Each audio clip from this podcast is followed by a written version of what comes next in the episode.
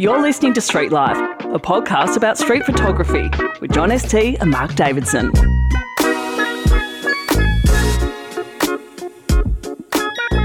You're listening to Street Life. I'm Mark Davidson, a street photographer from Melbourne, Australia, and with me, as he always is, the Michael Flatley of street photography, Mr. John ST from Sydney. How are you doing?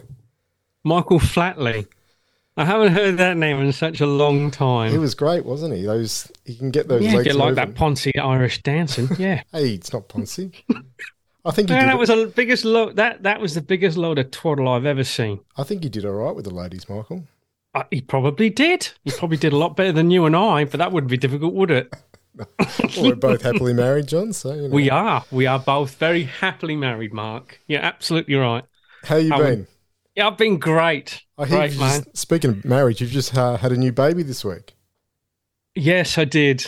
I've added another one to the family. What's its Fuji name? XT5. Oh, lovely little XT5. Yeah. Welcome to the world. Yeah, thanks. And I didn't really need it, but my XT3 was starting to get a bit glitchy. So I thought, mm, A bit glitchy. I doubt that. yeah, it was. The, the shutter was getting a bit stiff and uh, wasn't firing off all the time. And You um, just had to buy a new camera. So what's Mm. that? Six now?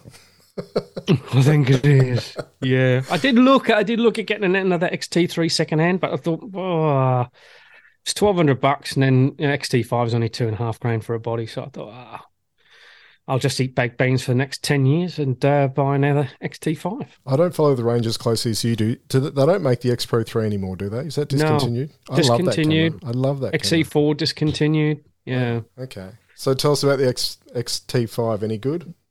Well, I don't know. I'm having a few issues with it at the minute with the autofocus. What?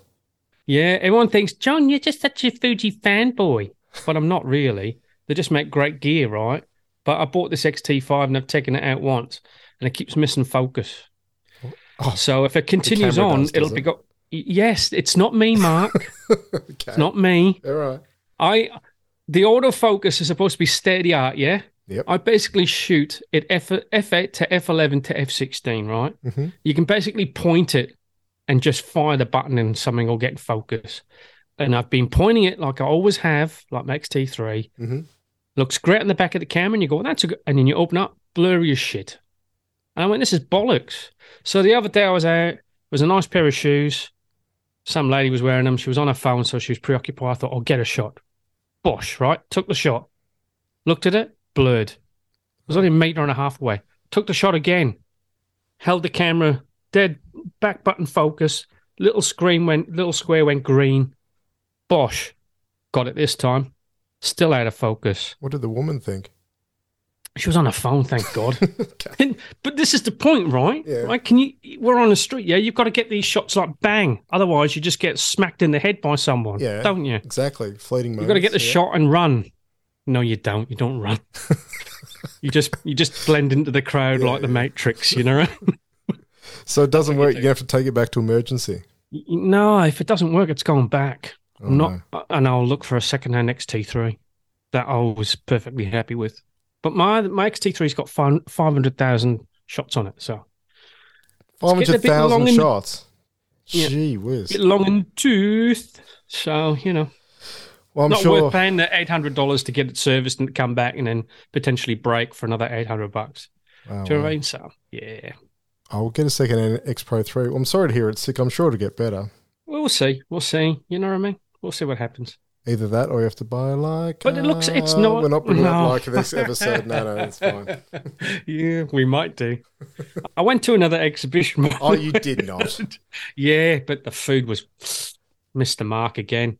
I think I think I'm a bit of an albatross at the minute. Dodgy XT5 autofocus, crappy Leica food, and I've naffed me back as well. You've done your back. Yeah. Yeah. All that Irish dancing. it's all that jigging. Yeah. Well, I can see our guest is, is uh, having a bit of a jiggle and a chuckle too, so we better introduce him. He's waited on the log long enough. Do the honours, John. Yes, we, we do have somebody, don't we, Mark? Yes, another Fabulous another, guest today. Another fabulous guest. Today we have Jeffrey Karp, a street photographer based in Minneapolis, Minnesota. Jeff Street has fine art look to it, with a focus on minimalist composition, straight lines, and heavy mysterious shadows. In 2020, he co-founded the photography collective Stolen Echoes and has previously worked as a curator for the Street Finder Instagram hub. In 2022, he started and released a monthly email newsletter entitled "A 20% Creative." Jeff's photography has been featured by Apple, Adobe Lightroom, Fujilove, and has been published in a number of publications such as F8 and Fisheye magazine. It gives me great pleasure to welcome Jeff to the Street Life podcast. Thanks for joining us, Jeff. Thank you both for having me. I'm really glad to be here. Jeff, thank you so much for your time. We really appreciate you having a chat to us today. So, you began taking photos around 2016 and you've accomplished a lot in that short amount of time. So, tell us a little bit about your journey and how you got into photography. Yeah, you know, I've always I've always taken photos, uh, just kind of informally. Um, when I had kids, we took a lot of photos around the house, but uh, I, I, really wasn't serious about it until 2016. Um, we were on a family vacation, and uh, one of my kids suggested that I set up an Instagram account, and uh, so I did. And I didn't really know much about it. And you get to that first screen where it says, "Do you want to have a public account or a private account?" And I was like, "Yeah, I'll do a public account." So I set up a public account and just started posting photos and really, really bad photos on Instagram. And uh, you know, went for about six months posting every day. Uh, as someone living in Minnesota, you know we we uh, we have a lot of weather. You know we have uh, it's cold most of the year or, or, or many months of the year. Uh, but we do have more than 10,000 lakes. So i just posted tons of nature photos a lot of really bad nature photos. And uh, i was kind of confused as to where i was heading with photography. And then i got involved in one of those uh, those hubs where they do daily challenges and uh, i was posting every day to those trying to kind of address the challenges became an editor for one of those hubs and then as i was kind of serving in that editor or curator role, I really started to see things that kind of caught my eye. A lot of uh, dark negative space, a lot of minimalism, um, you know, a lot of the stuff that you kind of see in my work today. And I was like, wow, this is really interesting stuff. And so I went out on the streets to try to kind of duplicate that. So I went from the guy who was taking nature photos and trying to keep people out of the photos, you know, waiting for them to pass by before I took the photo to uh, you know now trying to include people in the photos for scale or to include that uh, human element. And um, and then it just kind of all kind of spiraled from there. Instagram is a great place to connect with people and you find the right hashtags and all of a sudden you go from some guy in minnesota who's taking nature photos to somebody who's now connected to an international community of street photographers so yeah. uh, pretty cool and uh, just been really active over the last many years uh, in the street photography community. I'll, although I don't know if I'm really a street photographer or just somebody who just likes to chase light and shadows, but uh, I'm sure we'll get into that as we talk further. So, but yeah, that's been my journey. And um, you know, once you start and you know you, you kind of post post a lot and interact with a lot of people, you just feel that urge to want to post more photos and take more photos. And so uh, I went to, uh, went from kind of a everyday hobby to being an obsession over time that uh, you know for several years there was you know i planned my weeks around this. I planned my my vacations around photography and a variety of other things. So um, it's slowed down a bit with the pandemic but you can imagine that i've been uh, you know pretty well connected to to to our community for for a long time. And uh, it's been fun to get to know a lot of people from all over the place including both of you. Yeah. So, glad to be here and chatting about it so so we've spoken and you just mentioned jeff that you uh you live in minneapolis it's probably a city that many of our listeners have uh, have heard of, but we probably don't know much about the place. A bit like Adelaide in Australia, really. People have heard of it, but don't know much about it. What's the city like to photograph? And um, what are some of the challenges you have faced photographing around? Is it a small or a large city or? Yeah, it's a kind of an interesting place because uh, you know Minnesota we have the Twin Cities, so uh, it's Minneapolis and St. Paul, and so there's there's two kind of I guess they'd be average size U.S. cities kind of pretty close by, you know, not very, I mean, really drivable between the two cities. And so when you put those two cities together, it gets to be a, a relatively large metropolitan area. Um, you know, what I've found is I've, I've done most of my photography in Minneapolis. I really actually haven't been to St. Paul very often.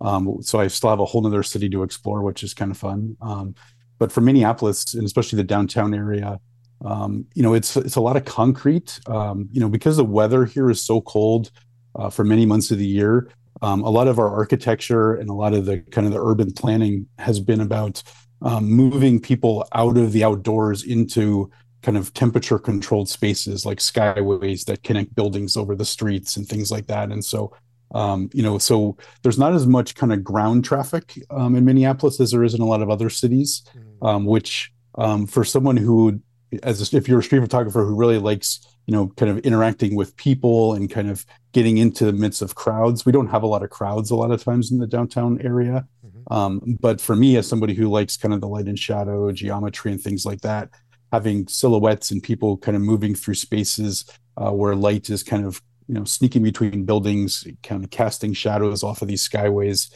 Um, it's been the perfect city for for my type of street photography, um, and uh, and it's been a lot of fun to explore. Um, especially up to the time of the pandemic. Obviously, the city got to be pretty quiet once the pandemic hit and things like that. So, um, but yeah, it's a it's a really interesting city in that regard. I'm sure there's many other parts of the city that I haven't explored um, because you know, as I said, it's probably there. There probably are those crowds. We have the fairs and other things, and um, I just don't tend to kind of thrive in those environments. So I tend to find these much more kind of uh, you know kind of calmer, minimalist uh, locations to to to seek out scenes that I enjoy. So, hmm. um, but yeah, it's it's actually I think it's an underrated city. Um, we also get a lot of great light in the in in Minnesota.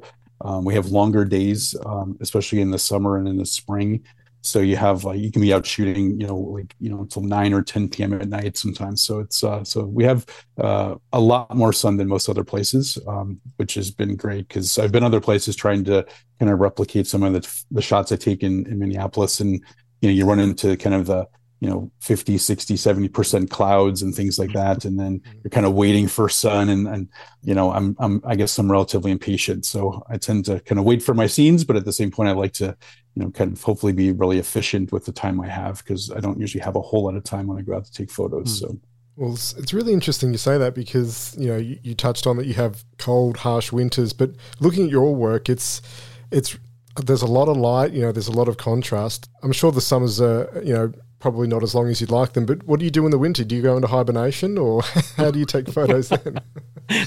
Yeah, I mean, it's, you know, in the winter, I, I wrote down because I, I, figured I would think, okay, what's Fahrenheit to Celsius? So a lot of our winter, we're somewhere in the like minus 20 to minus 26 mm. Celsius area. Oh, boy. So it's pretty cold. So you're not, you're not out very much. And if you are, you tend to be bundled up with many layers of clothes. And so most of your, you know, the, the human elements in your photos just tend to be this kind of kind of mush of clothes. Yeah, like there's yeah. really not a lot of structure or definition to the to a silhouette or to any type of person in those environments. And so um, I do go a bit into hibernation. You know, for for many years there, I would you know kind of comb back through the archive of photos that I take in at other times of the year. Um, that was the time of the year on Instagram where I would you know kind of like you know play around with like Snapseed in my phone and try to create like composites of images and kind of like extracting a silhouette from one photo and putting it into others um, all the photography I do on the streets is all candid, but when I'm, you know, in hibernation mode, it's like, okay, let's create some visual art with some of the things we've already had.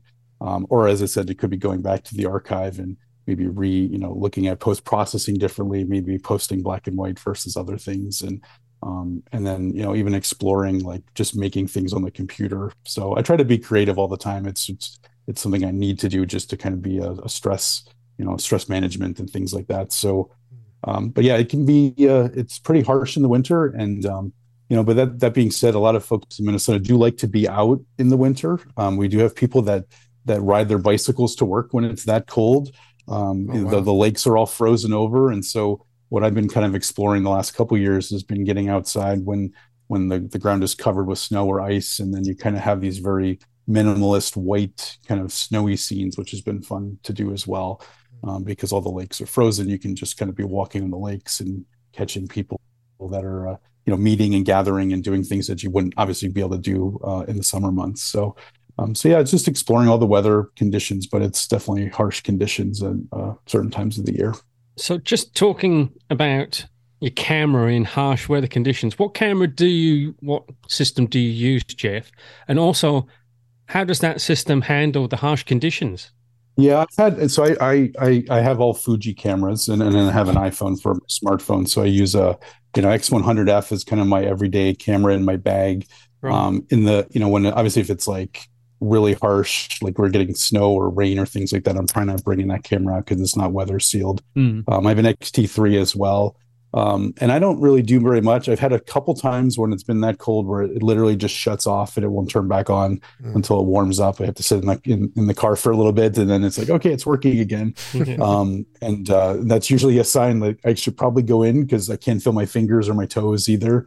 And uh, but you don't recognize that once they're numb. So it's a it's a kind of an early warning sign for frostbite. I guess would be my camera shuts off. So um, so yeah. Other than that, I mean, I I, I don't really have any. I, I'm I'm really not probably the best camera owner. I just kind of as long as I have a battery in it and it turns on, I'm pretty much happy.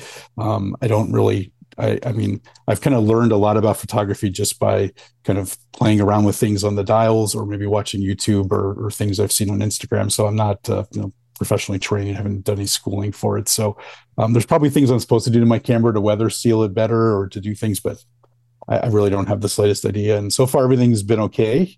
So hopefully, I'm doing things uh, doing things correctly, even though I don't actually know if it's correct or not. So um, the other kind of hazard has been there's been a few times um, I have one of my lenses is a I have a 56, which is a little bit longer, and uh, I've, I've fallen on the ice a few times, and so there's a few kind of dings and kind of you know uh, marks on the lens itself, not on the glass, but on the on the actual housing of the lens, because uh, sometimes you just can't stay standing on the ice. So um, you know, just kind of You've just with- added a bit of character to it, Jeff, is what we're just saying.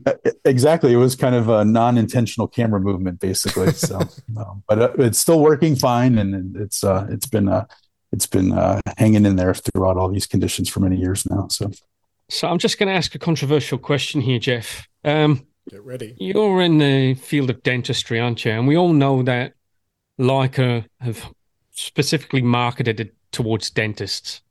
um, and um, why have you chosen Fuji and not got on the Leica bandwagon, Jeff? Come on. Are you worried that you're going to slip on the ice and crack that $12,000 lens or?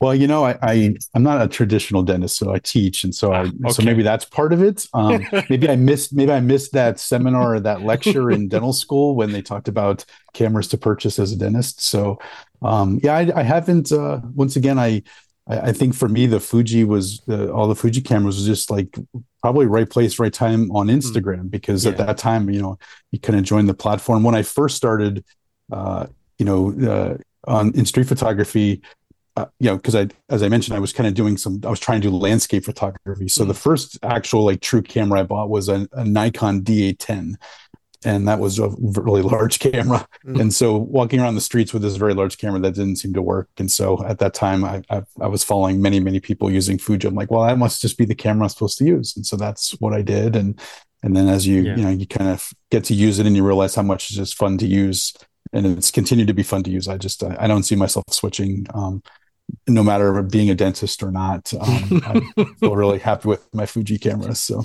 It's just a bit of an in- in-house joke because uh, generally only dentists can afford to buy them. Or that used to be the case, not so much anymore, I don't think. Because everyone seems to have a Leica these days, don't they, Mark? Well, mine's secondhand from the 80s, so it's. yeah, Still costs more than all my Fuji's put together. I don't think it, I don't know about that. But uh, Jeff, you just mentioned you are a dental educator, and um, which is not traditionally a creative field. So tell us about. I assume that you're a self-taught photographer. So how did that process happen for you, and, and which photographers did you look up to when you were getting into street photography? yeah so i think you know my all my journey has kind of been through the lens of instagram and then kind of what you encounter when you when you get there so yeah i'm completely uh, taught through Instagram, YouTube, um, and perhaps whatever books I might have found along the way. But um, I definitely didn't start out by like understanding who who were the kind of the masters or the kind of the, the those that we look up to. I just was really, you know, who am I seeing their work? What's kind of just kind of grabbing me at the usually at the visual level like wow this is really interesting i i want to try to create something similar to this and so um so yeah i found a lot of good folks on Instagram that I was just really inspired by. Um, when I look back, I wrote down a couple of names just to kind of remember. Um, you know, I was seeing a lot um, back in those days. Uh, I wrote down Brandon Wong, uh, Mr. Brandon Wong. So he's in the UK. Um, I just remember seeing his work for the first time, and I was like, "Wow! Like, look at the light, the color, geometry." I'm like, like it just, I don't know, just made sense to me. Um, Paulie B, who we all know now, and who's Yeah. done a lot of the walkie-talkie series. Um, I learned of his work and started following him when he was living in Chicago, when he was shooting all light and shadow work in uh, in black and white in the city there. And um, I love going to Chicago. It's been it's been a great place for for some of the the photography I've done over the years, and so um, I really enjoyed his work. Uh, Valerie Six, Mark Fernley. Mm-hmm. Um, and later on, I found some some videos on YouTube. Uh, Ryan Takai, who's in Toronto, uh, he goes by Fraction. He actually hasn't been active on Instagram for a long time, but um, he had some really great videos that I just kind of stumbled upon that I've watched over and over and again over the years to just mm. kind of he breaks down kind of how he thinks about composition and things like that. And so there was just you know you just kind of find people and then certainly as you go deeper then you kind of learn of uh, you know uh, spicy meatball and you learn of six street under and you just keep going and going and going josh jack mm. and all the others and, and, and, certainly you guys and and and so um, you know just a huge community i mean i when i started on instagram um, i kind of think back to like the community at that time um, you know the the the SPI community was something like a hundred and thousand followers at the time, and mm. and now it's like I don't know, one point seven or two million or something like that. So yeah. this whole community just kind of just grew right at the time I joined joined Instagram and got involved, and so it was kind of right place, right time to just see so much work and and then be really active for you know for four or five straight years every day. So um, so yeah, I learned a lot through that process, and uh, you know, and then uh, you know, just getting a lot of good feedback as well. You know, both uh, publicly in comments and also DMs of things along the way. So it's a really supportive community that we have, and uh, it's a really fun part to to to you know share your work. I actually know more people. I feel like I know more people internationally at this point than I do in Minneapolis or, or the Twin Cities. Um, it's a small community for street photography, I think, and um, yeah, so it's kind of been kind of a backwards progression for me of like learning about people internationally first, and then kind of trying to make connections locally uh, later on. Hmm. So, so Jeff, we all sort of give ourselves the label street photographers, but you know, once you get into the genre a little bit, you start to find out that it, you know, lots of people have very strong opinions about what's street and what's not. So, is there a reason why you've sort of shied? The traditional street is like, you know, get in your face, blam blam, if you're not if you're not uh, within punching distance, then it's not real street. You know, is there a reason why you shied away with taking those? You mentioned Paulie B, who's you know probably takes the more traditional street type shots.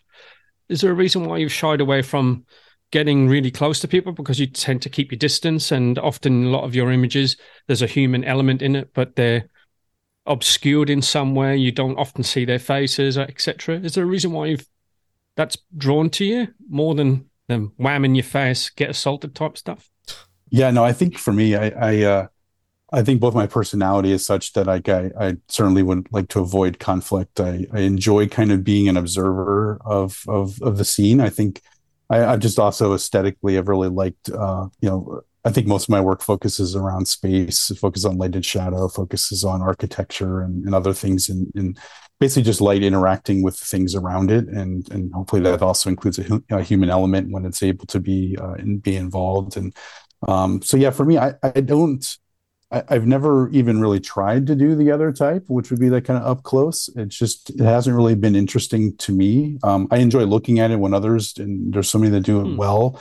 Um, but for me, it's just really been, it just makes a lot more sense um, to, to just as to what I like and kind of the aesthetics of things.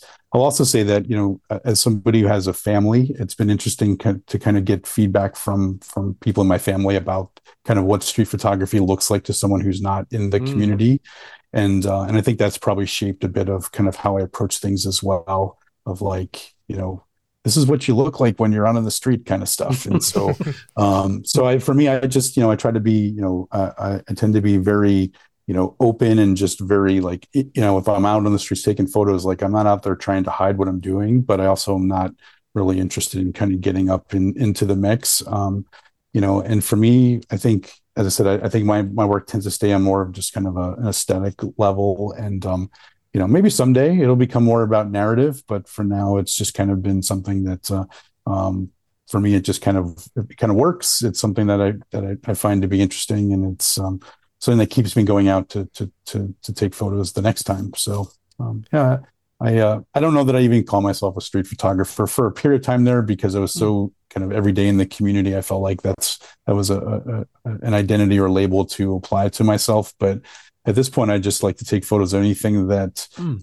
I feel like I want to photograph. And um, I think my my Instagram's probably a really good example of that because most street photographers aren't taking pictures of uh, still life eggs on their kitchen counter or you know or architecture or other things that they happen to Mm. see that just look interesting. So. Um, so I, I, I'm I'm cool with just being a photographer or just somebody who likes to take photographs. That, that works for me. Yeah, well, that was actually going to be my question to you, Jeff. Um, how do you feel about that label, street photographer? In you know, not just with your own work, but in, in the main, and because I know you, you um, take a lot of architectural photos as well. So, you know, do you think that that's important now in 2023? That label, street photographer, or we're we all just sort of moving to the space? Where we're all just you know, quote unquote photographers. Yeah, I mean, I think it's, you know, I mean, there's so many people that talk about this right online and in Mm. other spaces. And, you know, I think, um, I don't know, I just always have felt like there's there's parts of what I understand for street photography that I that I hold important, things like uh, you know, the moment being kind of candid and undisturbed. That, that's always been a part of what I what I do. I don't I'm not looking to set things up or, you know, kind of, you know, in any way kind of craft the moment, but uh because that's really where the joy comes. And you know, beyond that, I just everyone who wants to kind of figure out where they fit within the larger community. I mean, if someone says I'm not a street photographer, I'm like, okay, that's fine. Like I take photos. If they say, I mean, you know, nowadays we're dealing with like, is this a photo or not a photo? Like I'm just happy to to know that I take out this box that captures light, and uh, and I think we still call that photography, and that's that's good enough for me. And um, you know, and if someone feels like they want to put more of a label on it, I mean, that's that's okay. I, I tend in in all aspects of my life to just not really kind of. I, I tend to think very openly of like, you know, like like even you mentioned earlier, like you're a dentist and this. I'm like, yeah, like kind of, but maybe not. Like I, I define myself by other things as well, and so um, you know, sometimes you, there's things you do, but there's also things that you identify as. And so I I just enjoyed making photos, and if people want to call me a street photographer, fine um, back in the day, I, it just made sense to kind of say that because, like, you know, every post would have hashtags for street photography, and you know, but I don't know if that's really the best like indication that you're a street photographer at this point. Um, and maybe it probably wasn't even back then either, but at that time in, in my journey, it just seemed like that made the most sense. And um, and uh, and now that I don't even apply hashtags to my photos, I don't know. Maybe I I don't have any identity now. I'm just a a, a no hashtag uh, photographer, which is totally fine with me. I like that. No Think- hashtag photographer. We can start that. No Yeah. hashtag. Hashtag. go. With t-shirts, we can get we can get some Yeah. hats, the whole thing, right? Sound, Great. sounds good to me. Oh, well, you've got two Little stickers on the Leica, the whole thing. But I think that's an interesting thing you pointed out, Jeff. I think we all need to, when we first start, we're looking to connect with people and and try to find a little bit of a a group setting where we can, you know, find where we belong. But then when we become more comfortable with what we do uh, or what we're doing, and we have a better understanding of what we're doing, because a lot of us just fall into it, um, becomes less important. And um, I you know I just took a photo uh, recently where it was just a window and light and blah blah blah, and I put it up, and someone complained that it wasn't a street photograph, so because it didn't have a human element in it. But Mm. you know, do you think that street photography, when we just spoke, like you know, you mentioned you didn't want to be labeled it as such. I call myself an urban slash street photographer now. Whatever, Mark probably the similar. Um, do you think it has to have a human element, like there has to be a person in your shots to be considered a street photo or not? No, I, I mean I think that there's definitely the essence of humanity in photos that don't include humans Hmm. directly in the photo. I think that there's there's that sense of time and place that you you know that there's been a person here and then you know that there's going to be a person here again. And i think that that's Mm. always interesting. And um, i've been kind of working kind of starting to work on like collecting some photos from my archive and some new photos of like just that that that idea. And um, it's been really interesting to look for that type of photo on the streets um, because um, you know for me everything's always been light and shadow. So now i'm trying to find like in all different kind of weather conditions and you know just kind of looking for those those those more narrative moments but no i don't think i don't think that the human element is really that that that essential um you know now i do think like if i if i'm walking on the street and i look up and i see that there's a building above me and i take a photo i don't know that i would call that street photography even though i'm on the street Um, but uh, but I also look at you know a lot of the photos that are that I share on Instagram. I I look at those as kind of being like repetitions to prepare myself for seeing things that happen on the street. Um, and um, and I also like to kind of think, what would this look like if there was a human in the scene? And even things like when I do still life and other things, like what would this look like if this was in a market? What would this look like if this was, um, you know, I, I, caught some, you know, caught a, I noticed the scene in a restaurant or other things like, what would this look like? And so um, I do, I think I approach all of my photography with that kind of, kind of background thinking of like what like applying a street kind of mentality to all the kind of the different types of hmm. photos that I take, even though sometimes they're definitely not a, a, a like a street photography, you know, photograph. They're just, uh, you know, a, a, capture of light and shadow and things like that. But, um, but, and that's how I, when I, when I, when I do go out on photo walks, um, a, a lot of, you know, over the years, like if I'm standing at an intersection and there's really nothing happening, I'm still taking photos. Like I'm not just like, okay, I have to have a human in every shot. Mm-hmm. Like let's let's let's let's make the most of the the time we have with the camera and great light and shadows and other things. And so um, a lot of the stuff I've shared over the years has been, you know, a lot of times in the same scene where I've taken a photo with a human, there's been photos I've shared later without humans that, you know, is just working the scene in different ways and, and just wanted to see what things look like photographed. I think that's uh, fascinating to me. I just and and sometimes it's with my most of the times with my camera, but I, I, I love shooting with my iPhone as well. And um and I've been known I've been I walk around uh, you know uh, you know where I work and in campus and things like that, and I have my phone out most of the time, ready to mm. take photos because you just never know when you're going to see something. And most of my early learning around photography was was with my iPhone, you know, turning it to black and white or noir mode and just looking at scenes with light and, you know, kind of dialing in the exposure and the, and the focus and, uh, and then taking those photos as well. And so I think there's, there's always something to learn from taking photos, even if you're not necessarily in a, a moment that would be considered street photography. Jeff, you do take amazing photographs, and I assume you also um, teach people really well about how to take out wisdom teeth. Um, but you also write really well. Um, John mentioned in the introduction your Substack, um, a 20% creative. Tell us how important writing is to your creative process. And also, subsequent question, you detailed in one of your posts a pretty horrendous experience you did have on the street uh, a couple of years ago and, and how that changed your approach to photography. Yeah, so I think um, as part of my work, I, I, I certainly do need to write um, a fair amount. It's it's part of my job as an educator, and so I think I've I've kind of built some of those those skills over the years. Um, I, I I do struggle I, when I set up my my newsletter. It was the the intent was there to try to kind of push myself to write more often. Um, and for a while there, I was doing a pretty good job, and I've kind of fallen off to like not being as as productive as I'd like to be with writing. But um, but I do like writing. I've I've always kind of liked um, you know expressing myself also through poetry. So I just I don't know. I just I guess I'm creative in a variety of different ways. Um, but I do find that there's times when when I'm trying to process something, you know, whether it's something you know, um, you know I don't know, just my my interaction with the world around me. That writing is a good way to do that.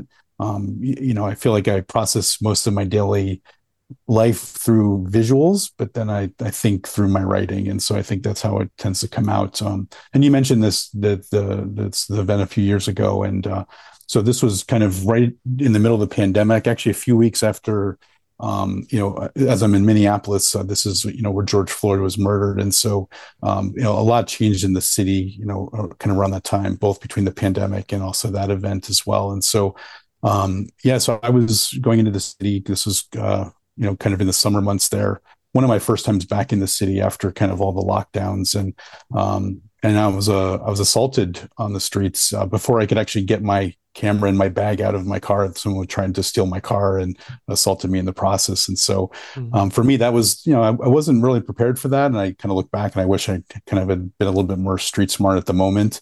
Um, yeah, you know, for me, it was just a kind of a eyes wide open experience of like, you know, I've been on the streets for all these years and taking photos. I'm out there. In the past, it would be I'd put in my, you know, I'd put in my my my earbuds or my headphones or whatever. I'd walk the streets, take photos, you know, and um, you know, really kind of had that sense of safety that uh, that day kind of definitely changed for me. Um, and it took a while, you know, for me to kind of move past that. I think at this point, I feel like I'm I'm past it, and I'm glad to see that our city is kind of back to a more uh, kind of a pre-pandemic and mm. um, kind of a busier, kind of active place.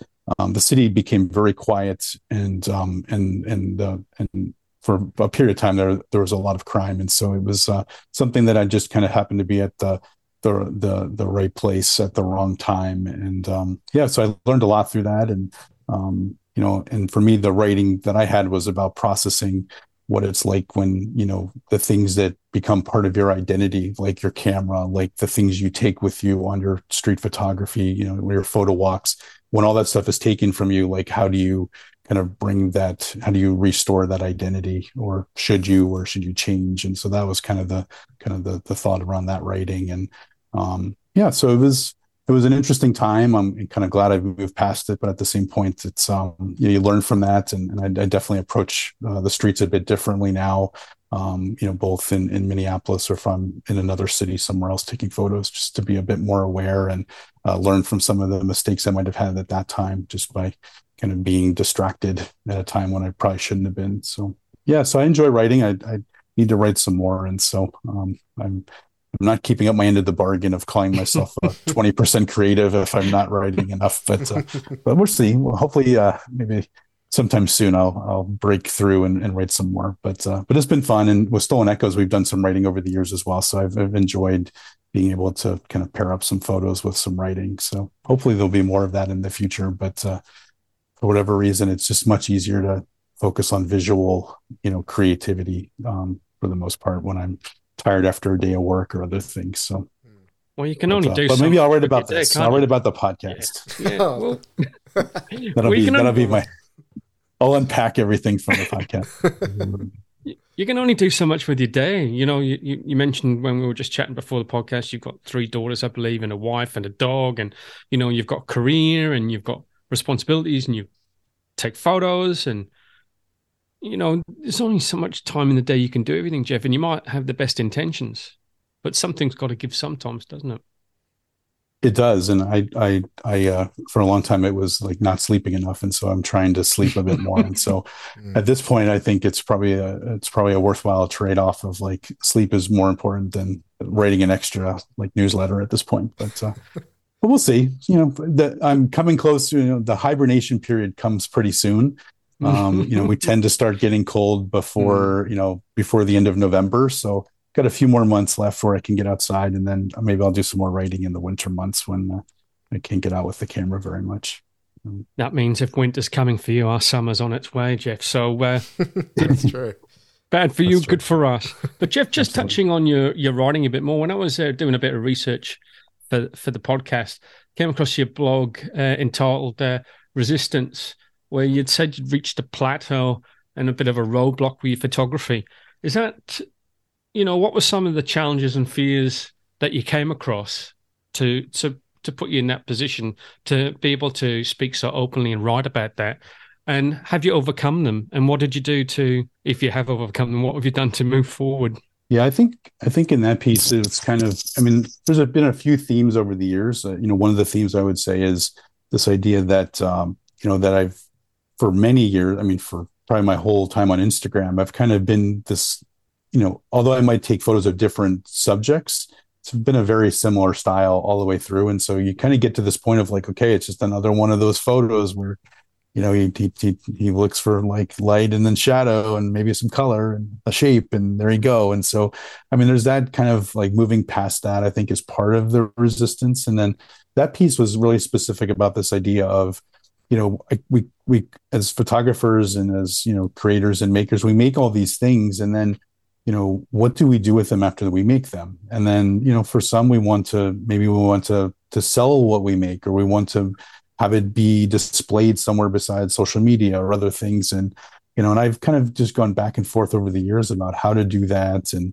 you know and i think i'm i'm probably not the best person to like you know get out there and really sell what I do. It's just kind of like if people find it or you know if people you know express interest like people have to like literally have to take the action in order for me to be like oh like you're actually interested in this and so for me, it's just that resistance of like, you know, kind of like the imposter syndrome of like, well, you take photos, but like, but that's just because it's on Instagram or it's this and that. And so I think, I think a lot of us go through that. Uh, you know, you have to kind of embody the role of being not just a maker and a creator, but also someone who like sees tremendous value in what you do and you're, you're willing to maybe go outside your comfort zone to tell people that you really value what you do. Um, Instagram, you know, and, and being someone who just kind of had this whole photography journey occur on Instagram, like there is no like there's really no value, inherent value in Instagram, right? It's it's a free platform where we share mm our photos for free. And so mm how do you get to this point of value? And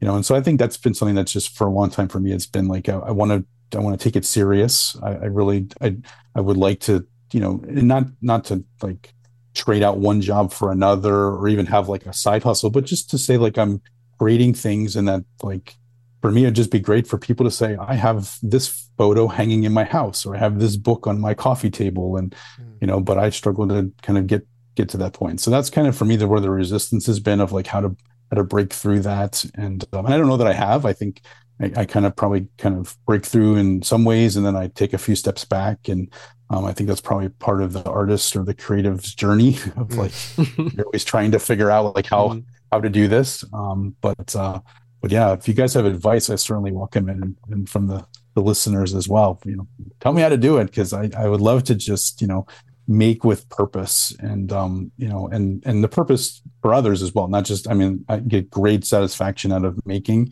um but i'd also love to be able to make with the purpose of being able to bring uh you know some type of tangible product or, or, or something to somebody else that they would that they would like to look at every day in their house or you know on their uh you know place of work or whatever it might be. So well, it's not just you, Jeff. I think we all suffer. Everyone who's a photographer or creator in some form or another suffer from very similar things to what you are.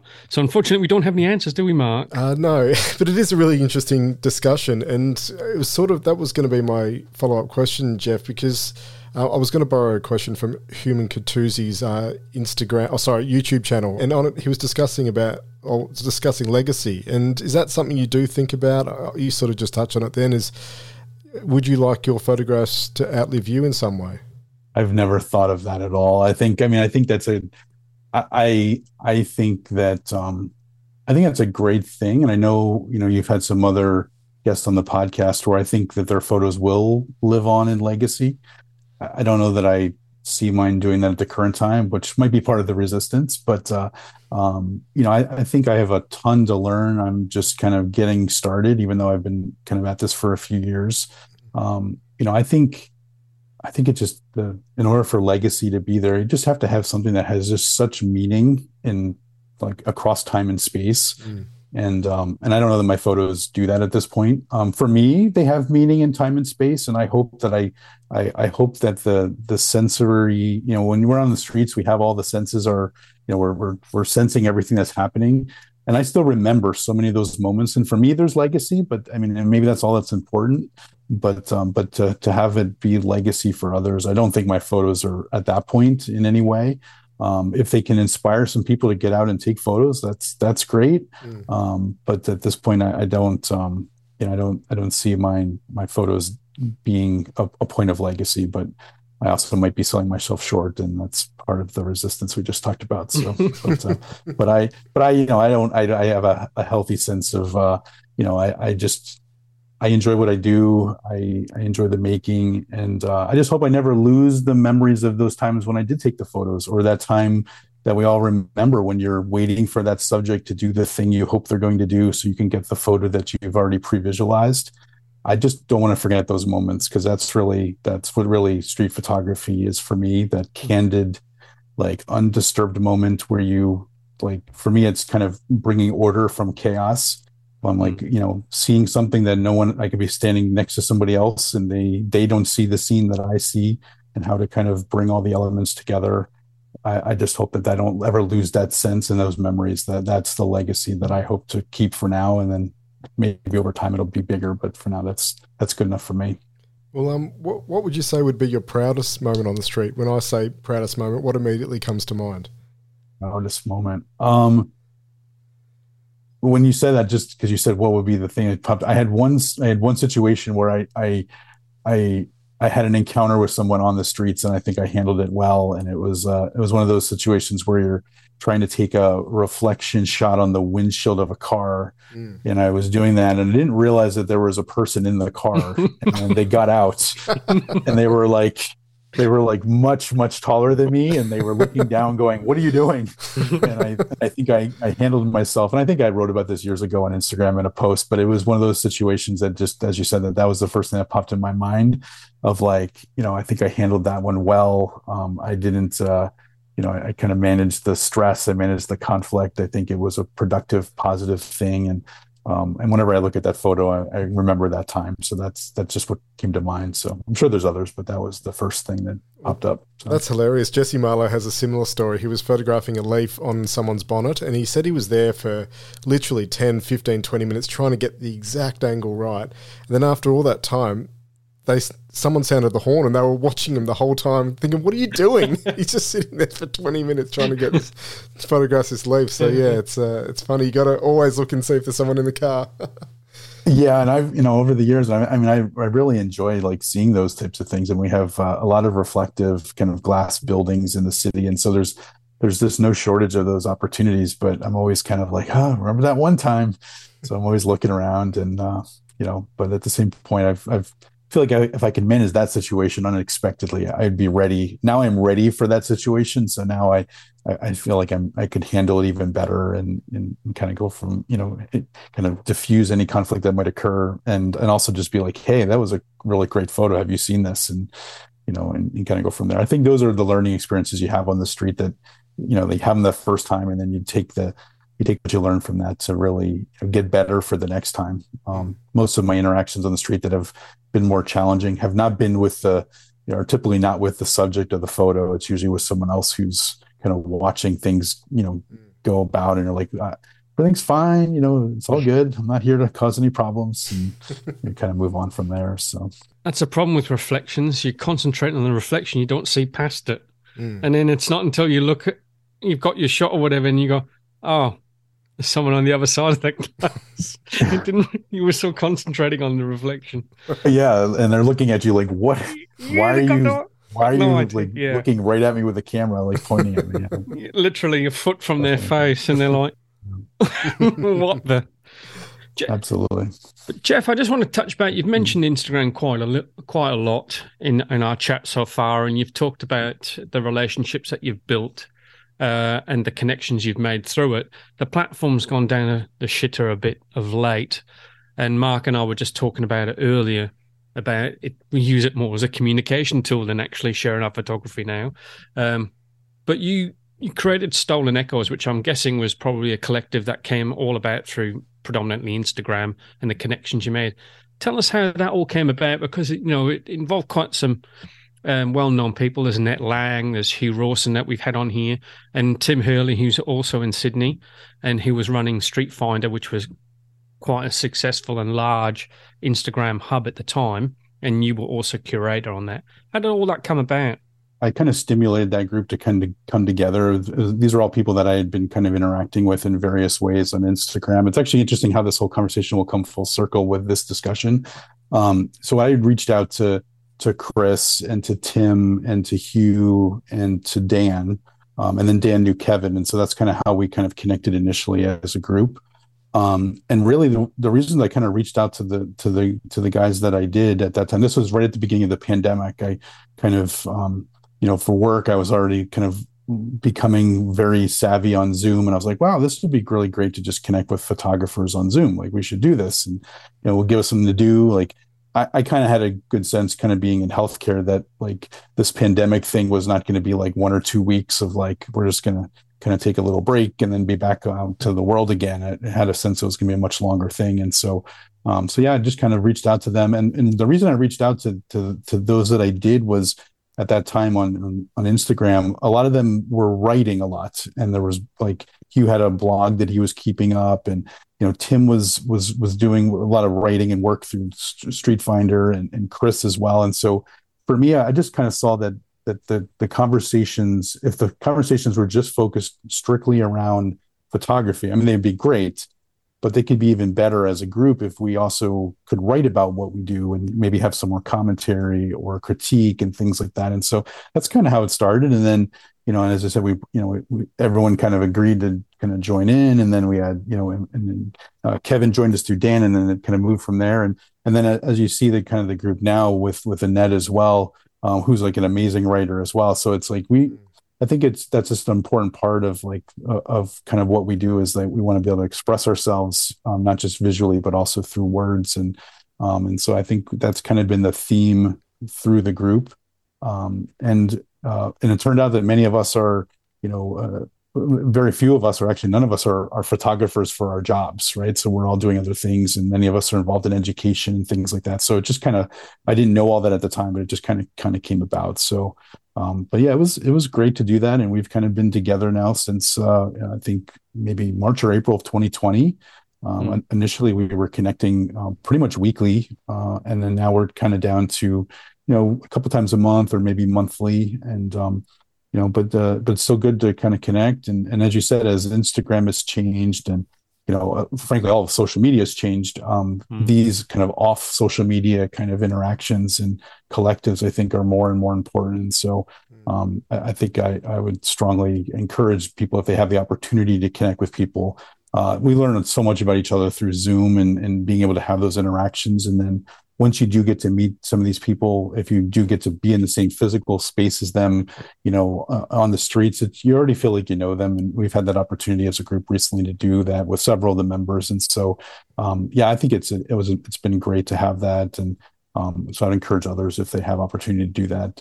Um, and it doesn't take much. I mean, it, you know, it like if you have access to Zoom, just reaching out to someone and saying, "Do you just want to jump on a Zoom call?" I mean, mm. it doesn't take it doesn't take time. It doesn't take any any money to do this at this point, mm. um, or you know, through any of the other platforms exist. So um, I think it's great, and and and I've pursued that in some other ways with people over the last couple years as well to just just connect and have a call and yeah. you know and share some work with share screen it's great and you get to see you know people's work on a much bigger screen than you do on instagram or, or any kind of mobile device and so um, definitely a strong proponent of of that model and uh, and connecting with people in your local community. You know, as I said, I I'm still kind of working on that in the Twin Cities. You know, um, but I think that's such an important part is, is meeting people like physically on the streets. And I think the pandemic showed us that that um, you know social media is great, uh, but it's it's it can be fleeting, and it's much better to build these rich relationships in person as well.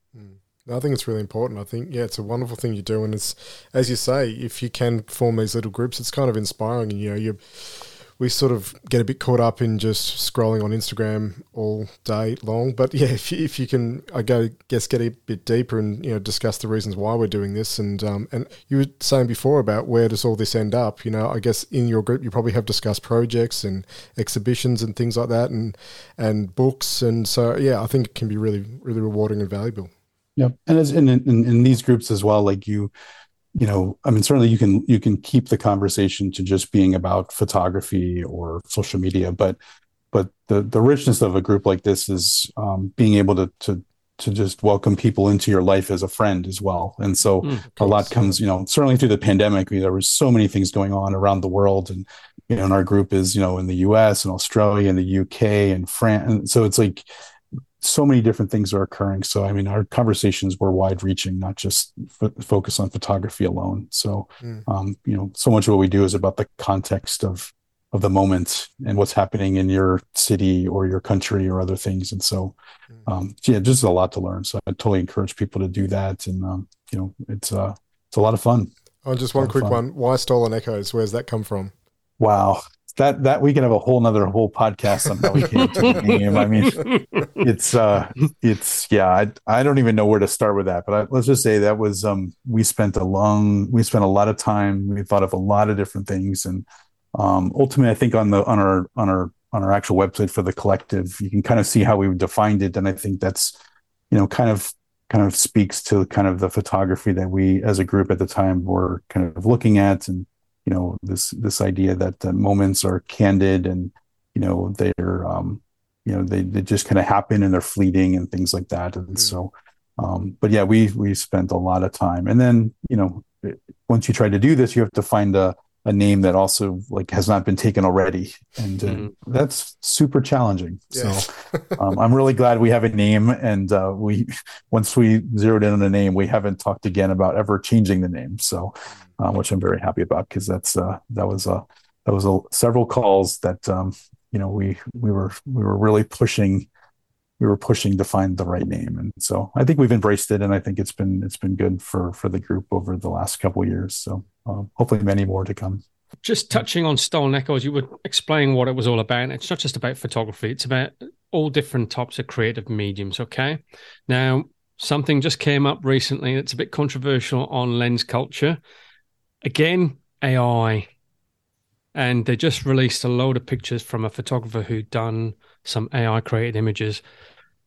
In your group dynamic, have you uh, discussed the uh, the specter of AI, and what are your opinions on it? Yeah, I mean, I think as a group, we really haven't. I think we've focused pretty much just talking about photography. I think right. we all just really enjoy that, and um, you know, I, I, think for me personally, I haven't I haven't tried any of the uh, the the AI software. Um, I'm definitely intrigued by it because I mean, I, I, I was the guy like three or four years ago, like trying to make art in like PowerPoint or like on my phone in Snapseed or this last couple years in in Adobe Illustrator. So I I think there's lots of ways to create visual art. I don't, uh, you know, the discussion for me around like is this photography or not? Like I I just kind of feel like if like I know when I go out on the streets and I'm like, you know, carrying this camera with me, that that just feels like photography, and everything else just feels like feels like art of some kind. And yeah, um, you know, but uh, but yeah, I don't know. I mean, it's it's I've I've seen the post you're talking about, and I uh, yeah. definitely saw the saw the the dialogue there. I just tended to kind of keep scrolling because I was like, oh. I kind of I know where this one's going, and I just kind of moved on. But um, yeah, I, I think um, I'm fascinated by what will come of this because for me, I I've been doing a lot of uh, trying to make books and things over the last couple years and kind of learning these various processes, and I'm just like, wow, I could really see how this is going to change like bookmaking. You know, you know, if you write something and you can then express yourself, and then there's an image that goes with your writing, or you know, things. It, I mean, the potential is tremendous. But as to how it relates to street photography, um, I just I just like capturing light in, in a camera, and um, that's kind of what I'm going to continue to do, and mm. and hope to to see the work of people who are doing something similar, um, and uh, yeah, and and even if it's uh, um, you know, if Instagram changes and other things change, like as I said, once again, you just find people that you can interact yeah. with that, that that work, and you know, I've, I've kind of moved past the point of looking at Instagram as being the the place where um, I'm going to learn exactly where I fit. I, am I'm, I'm very happy with being in the spaces between definitions at this point. Yeah. So. Yeah. So you don't think AI is going to be the end of photography as we know it? No, I mean, I think I think it's going to. I think it has a lot of utility. Um, I, I would say that, you know, the I read something. Uh, Josh Rose, who a photographer, writes really prolifically on Medium. He wrote an amazing article about kind of like why photography would stay. And it really comes down to kind of just that the capturing the moments of life. And, mm. and I think as long as we continue to capture those true moments of life and the memories and the, the, the sensory experience of living life, I think that that photography is always going to be around. And uh, you know, even if you can make something that looks like a, a real moment, I think you have to live through those moments, and that's what photography is as well. Like you know i want to remember when my my fingers were like numb and frozen and i want to remember when the camera shut off and i remember all those things that we talked about earlier mm. that's photography as much as the final product to me and uh, and knowing that it's a, a, stress relief and it's a variety of other things like you know but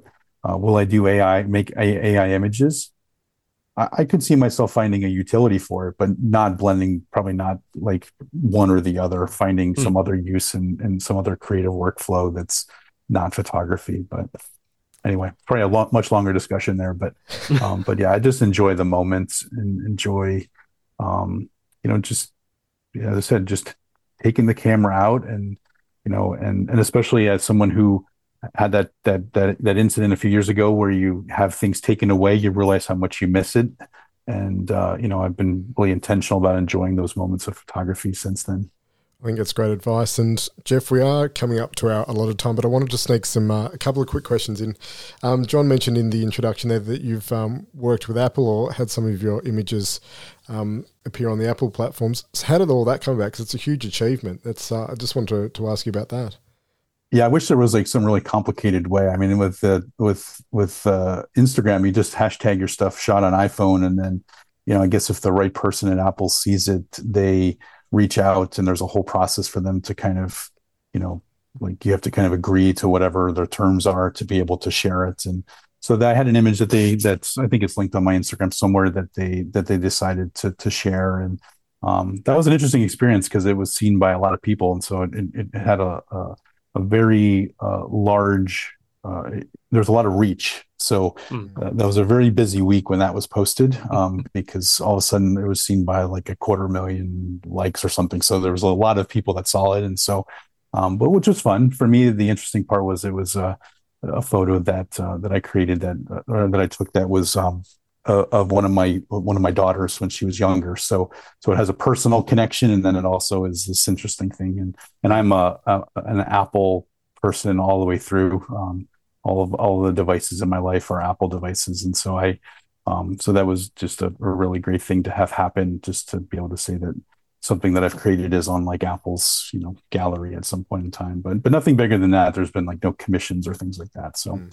Although if, if they're listening, obviously I'm sure they listen to the podcast. I would touch. love that. Would that would be amazing? Yes, yes. Please reach out. Amazing. I will. Come on, I'll, Tim. I'll, get in I'll, contact. I'll take any photos you want with my iPhone SE that I've been carrying around the last couple of years because I'm really technologically, you know, I'm trying to go old school as much as possible with the phone. So that's been been fun. As everyone else is getting all these new cameras and all the different lenses on the iPhone, I'm I'm going I'm going back in time. So um, which has been fun because the the camera still is great and then it, you just get more uh, you can just focus on taking the photos and not having to play around with all the dials and all the mm. different options that you have so well john i think it's uh, your turn to uh, ask the final question that we ask right. all our guests this week uh, jeff as you probably know because you said you listened to the podcast so you'll be ready for this jeff if you have there's a bit of a tester if you could go anywhere in the world jeff to photograph where would you go and why you know, I've been I've been thinking about this all week long, and all week I came up with no answer. But you know, because you know, and frankly, for me, like I, I just one, I just didn't want to like think about something that was so aspirational that might not happen. Um, but for me, I, I, think I would I think I would explore a place that um, I, I would want to find the most minimal scenes possible, um, even more minimal than like maybe even a city can provide, um, or if there's that city. So um, you know, I, and I would just love to be there, you know, for a long period of time and just, you know, kind of exploring that minimal scene, like light, shadow, day, night, the whole thing. That would be that would be what I'd want right now. Um, you know, and uh, you know, tomorrow will probably be a different answer, but that's what I've come up with for today. Um, yesterday it was going to be London. Tomorrow was going to be Australia, probably Sydney but uh, but today it's just the most minimal place possible. So well, Sydney's a good spot to come to, Jeff, because Melbourne's a bit like Minnesota. You just never know what weather you're going to get. You know what I mean? Could be That's right. could be not. Could be cold and wet and windy.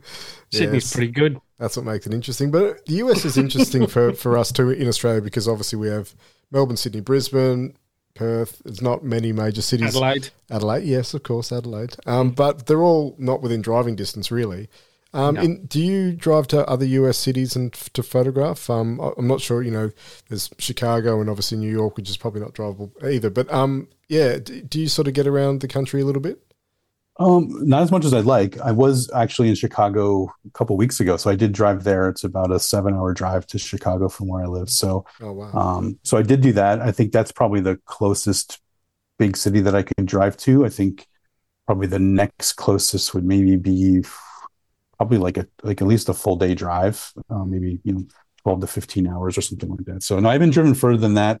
Um, for me, it's always just over the years. If I have a a work related meeting, I'm always uh, tacking on one additional day, you know, to stay and take photos. So whether it's in Chicago or Los Angeles or um, you know, we've been in New York City, Boston, a variety of other places. So um, I'm going to continue that habit as long as possible, and uh, and hopefully someday I'll get to travel to many of these other places that all of your other guests have said that sound amazing that I just didn't want to, you know, just repeat what's already been said. But uh, but the most minimal place ever. I'm looking for.